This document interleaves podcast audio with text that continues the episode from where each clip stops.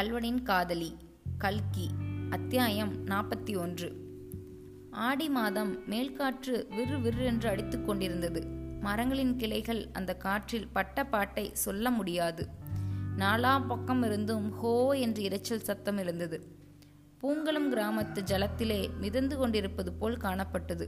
ஆறுகளிலும் வாய்க்கால்களிலும் புது வெள்ளம் இரு கரையும் தொட்டுக்கொண்டு சுழிகள் நுரைகளுடன் அதிவேகமாய் போய்க் கொண்டிருந்தது. வயல்களெல்லாம் தண்ணீர் நிறைந்து ததும்பிக் கொண்டிருந்தன. நாற்றாங்கால்களில் இளம் நாற்றாங்கால் கொழு கொழுவென்று பசுமையாய் படர்ந்திருந்தன. அப்பயிரின் மீது சில சமயம் காற்று வேகமாய் சுழன்றடித்த போது விதவிதமான சுழிகளும் கோலங்களும் தோன்றி மறைந்தன. தடாகங்கள் நீர் நிறைந்து அலைமோதிக் கொண்டிருந்தன. தாமரையும் அள்ளியும் புத்துயிர் பெற்று தளதளவென்று விளங்கிய புதிய இலைகளையும் மொட்டுகளையும் விட்டு கொண்டிருந்தன. அங்கொன்றும் இங்கொன்றுமாக மலர்ந்திருந்த தாமரை பூக்களை மேல்காற்று படாத பாடுபடுத்திற்று மிருகங்களுக்கும் பட்சிகளுக்கும் கூட புது வெள்ளம் வாழ்க்கையில் புதிய உற்சாகத்தை ஊட்டியிருப்பது போல் காணப்பட்டது. எருமை மாடுகள் தளர்ந்த நடையுடன் வந்து கொண்டிருந்தவை நீர் நிரம்பிய தடாகத்தை பார்த்ததும் அதிவேகமாக பாய்ந்து வந்து தண்ணீரில் அமிழ்ந்தன.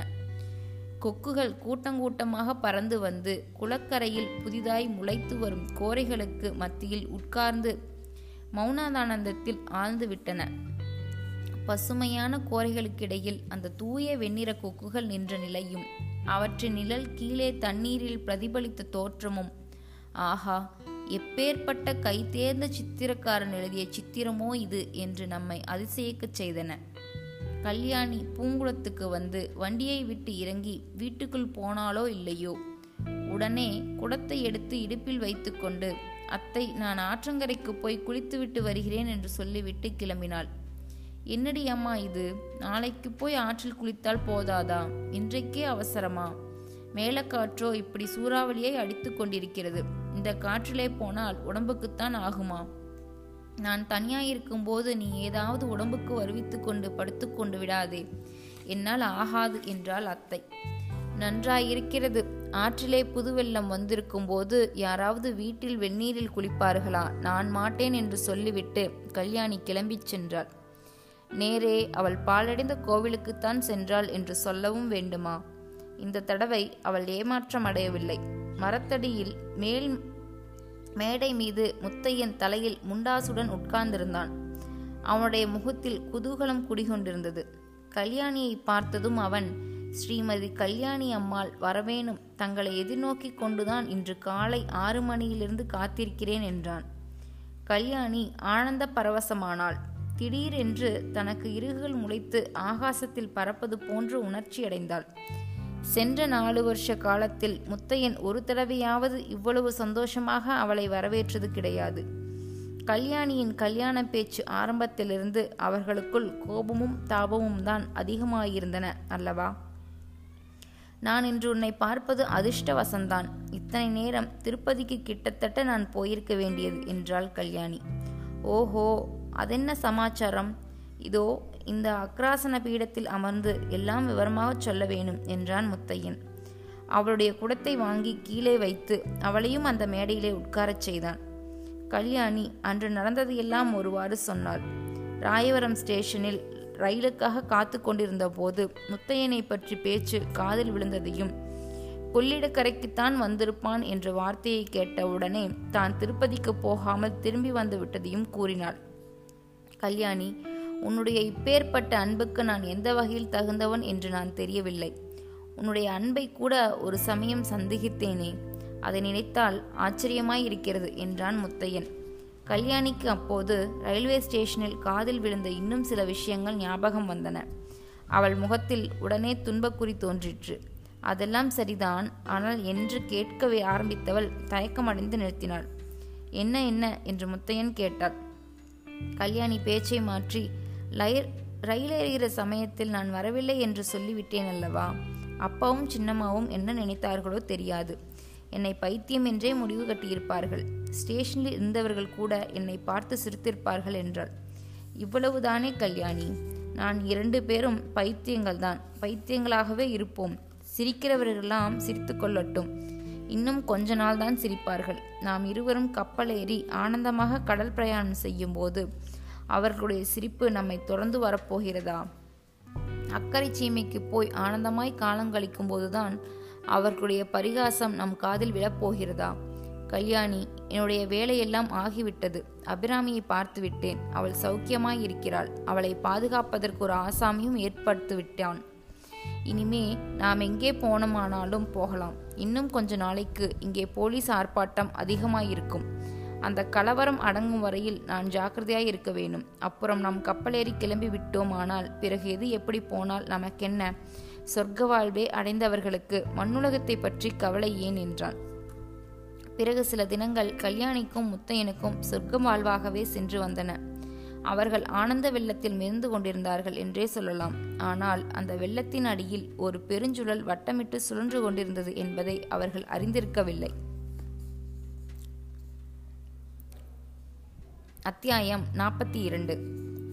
ராயவரம் டவுன் போலீஸ் ஸ்டேஷன் பிரமாத அலர் அமர்க்கலப்பட்டு கொண்டிருந்தது. சென்னை பட்டணத்திலிருந்த சாட்சாத் டிபுட்டி இன்ஸ்பெக்டர் ஜெனரல் துரையே வந்திருந்தார்.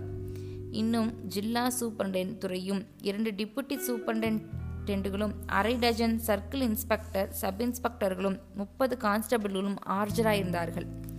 ஜில்லா சூப்பரண்டென்ட் துறை மேஜையிலே ஓங்கி குத்திவிட்டு சொல்கிறார். நம்முடைய ஜில்லா போலீஸ் படைக்கு இதைவிட அவமானம் வேண்டியதில்லை. நம்முடைய மானம் போயே போய்விட்டது. சென்னையிலிருந்து டிபுட்டி இன்ஸ்பெக்டர் ஜெனரல் துறை வந்திருப்பதை பார்த்தீர்கள் அல்லவா? இன்று இருபதாம் தேதி. இந்த மாதம் முப்பதாம் தேதிக்குள் திருடனை நாம் பிடித்தாயே ஆக வேண்டியிருக்கிறது.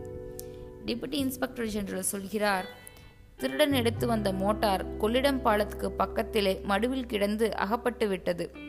ஆகையால் அவன் இந்த கொள்ளிடக்கரையில்தான் எங்கேயோ ஒளிந்திருக்கிறான். கொள்ளிடக்கரை காடுகளை சல்லடை போட்டு சலித்து விடுங்கள். அவனுக்கு யாராவது உதவி செய்பவர்கள் இருக்கத்தான் வேண்டும். யார் மேல் சந்தேகம் ஏற்பட்டாலும் உடனே அறச் செய்து விடுங்கள். கொஞ்சம் கூட தயங்க வேண்டாம். தெரிகிறதா? பிறகு டிப்யூட்டி இன்ஸ்பெக்டர் ஜெனரல் துறை ஜில்லா சூப்பரண்டை பார்த்து இந்த திருடனை உள்ளூரில் துப்பு வைக்காமல் கண்டுபிடிப்பது கஷ்டம். துப்பு சொல்கிறவனுக்கு ஆயிரம் ரூபாய் சன்மானம் கொடுக்கப்படும் என்று டாம் டாம் போடச் சொல்லுங்கள் என்றார். முத்தையன் கொள்ளிடக்கரைக்கு வந்து பத்து நாளைக்கு மேல் ஆகிவிட்டது. அன்று காலை கல்யாணி சமையல் செய்து கொண்டிருந்தாள்.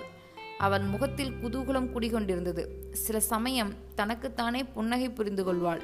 சில சமயம் தனக்குள்ளேயும் சில சமயம் வாய்விட்டு பாட்டு பாடுவாள். முத்தையனுக்காக நாம் சமையல் செய்கிறோம் என்ற எண்ணமே அவளுக்கு அத்தகைய உற்சாகத்தையும் மகிழ்ச்சியையும் அளித்தது.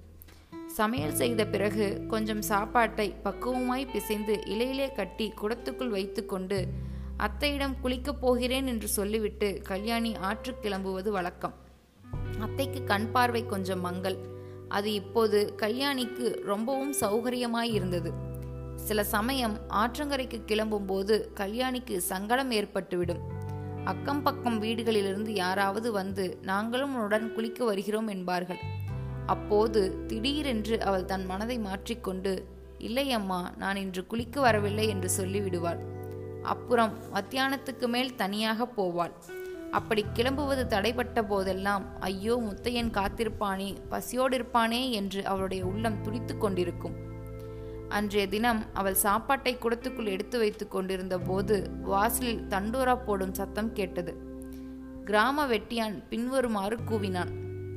கொள்ளைக்கார முத்தையன் பிள்ளையை பிடித்து துப்புக் சொல்கிறவர்களுக்கு சர்க்காரிலே ஆயிரம் ரூபாய் சன்மானம் அளிப்பாங்க. மேற்படி முத்தையன் பிள்ளைக்கு சாப்பாடு போடுறது தங்கம் இடம் கொடுக்கறது பேசுறது பழகிறது எல்லாம் பெரிய குத்தங்களாகும். அப்படி செய்கிறவங்களை சர்க்காரிலே கடுமையா தண்டிச்சு புடுவாங்க. ஜாக்கிரதை ஜாக்கிரதை ஜாக்கிரதை. கல்யாணி வழக்கம் போல் அன்றும் இடுப்பில் கூடத்துடன் கொள்ளிடத்திற்கு குலுக்கி கிளம்பினாள். போகும்போது அவளுடைய உள்ளத்தில் பற்பல எண்ணங்கள் தோன்றி அலைந்தன. விற்றென்று வீசிய மேல்காற்று அவளுடைய சேலையின் தலைப்பு அலைந்ததைக் காட்டிலும் அதிவேகமாகவே அவளுடைய உள்ளம் அலைந்தது. எவ்வளவுக்கு எவ்வளவு ஆபத்துகளுக்கு துணிந்து கொண்டிருக்கிறாள் உதவி செய்கிறோம் என்ற எண்ணம் அவளுக்கு எல்லையில்லாத பூரிப்பை அளித்தது. அந்த ஆபத்தெல்லாம் விலகி முத்தையனும் நானும் கப்பலேறிச் சென்று நிர்பயமாய் சந்தோஷமாயும் வாழும் காலம் வருமா என்று எண்ணிய போது அவளுடைய இருதயம் பெரும் புயலில் அகப்பட்ட மரக்கலத்தைப் போல் கலங்கியது. ஆனால் எல்லாவற்றையும் விட அவளை அதிகமாய் கலங்கச் செய்து வந்த எண்ணம் வேறொன்றாகும். தன்னுடைய இத்தனை அன்புக்கும் முத்தையன் பாத்திரந்தானா? இந்த நினைவு சில சமயம் தோன்றும்போது அவள் சொல்ல முடியாத வேதனை அடைவாள். அன்று ரயில்வே ஸ்டேஷனில் முத்தையனுடைய ஸ்ரீ சகவாசத்தை பற்றி அவள் காதிலே விழுந்த பேச்சு தெல்லிய பாலில் ஒரு சிறு நஞ்சை கலந்தது போல் அவளது தூய உள்ளத்தில் விஷத்தின் விதையை போட்டுவிட்டது. நம்முடைய முத்தையனா அப்படியெல்லாம் செய்வான். ஒரு நாளும் இல்லை என்று ஒரு நிமிஷம் எண்ணுவாள். மறு நிமிஷம் பேதை பெண்ணாகிய எனக்கென்ன தெரியும்? புருஷர்கள் எல்லாரும் அப்படித்தானோ என்னமோ? என்னை மோசம்தான் செய்கிறானோ என்னமோ? என்று கலங்குவாள். சென்று பத்து நாட்களாகவே இது விஷயமாக முத்தையனிடம் பிரஸ்தாபித்து அவனிடம் உறுதி பெற வேண்டும் என்று எண்ணிக்கொண்டிருந்தாள். ஆனால் அதற்கு தைரியம் வராமல் நாயலாமல் நாட்கள் கழிந்து வந்தன. இன்றைக்கு எப்படியாவது அந்த பேச்சை எடுத்து முத்தையனிடம் உறுதி பெற்றுக்கொள்ள வேண்டும் என்ற வழியில் கல்யாண கல்யாணி தீர்மானம் செய்து கொண்டாள். ஆனால் ஐயோ அந்த தீர்மானத்தை நிறைவேற்ற அவளுக்கு சந்தர்ப்பம் கிடைக்கவில்லை. அன்று அவள் பாலடைந்த கோவிலுக்கு கொஞ்சம் தூரத்தில் வந்து கொண்டிருந்த போது காட்டில் உள்ளிருந்து பேச்சுக்குரல் வருவது கேட்டு திடுக்கிட்டாள். இந்த ஆபத்தான நிலைமையில் முத்தையனுடன் யார் வந்து பேச முடியும்? அந்த இடத்திலேயே நின்று மரங்களின் இடைவெளி வழியாக உற்று பார்த்தாள். ஐயோ இது என்ன காட்சி? பார்க்க சகிக்கவில்லையே. முத்தையனுக்கு அருகில் ஒரு ஸ்திரீயல்லவா உட்கார்ந்திருக்கிறாள். அவளுடைய தழுக்கும் குலுங்கும் சிரிப்பை பார் சிரிப்பை அழச்சொட்டுகிறது சி முத்தையனுடைய முகத்தில் அவள் தட்டி கொடுக்கிறாளே. ஐயோ இது என்ன கோரம்? முத்தையன் திரும்பி அவளை தழுவிக்கொள்கிறானே கல்யாணிக்கு அந்த நிமிஷத்தில் சித்தபிரமையே உண்டாகிவிட்டது போலிருந்தது. பார்த்தது பார்த்தபடியே சில நிமிஷம் அங்கே நின்றாள். பிறகு அங்கே நிற்க முடியாதவளாய் இடுப்பில் கூடத்துடன் வந்த வழியே திரும்பிச் செல்லலானாள்.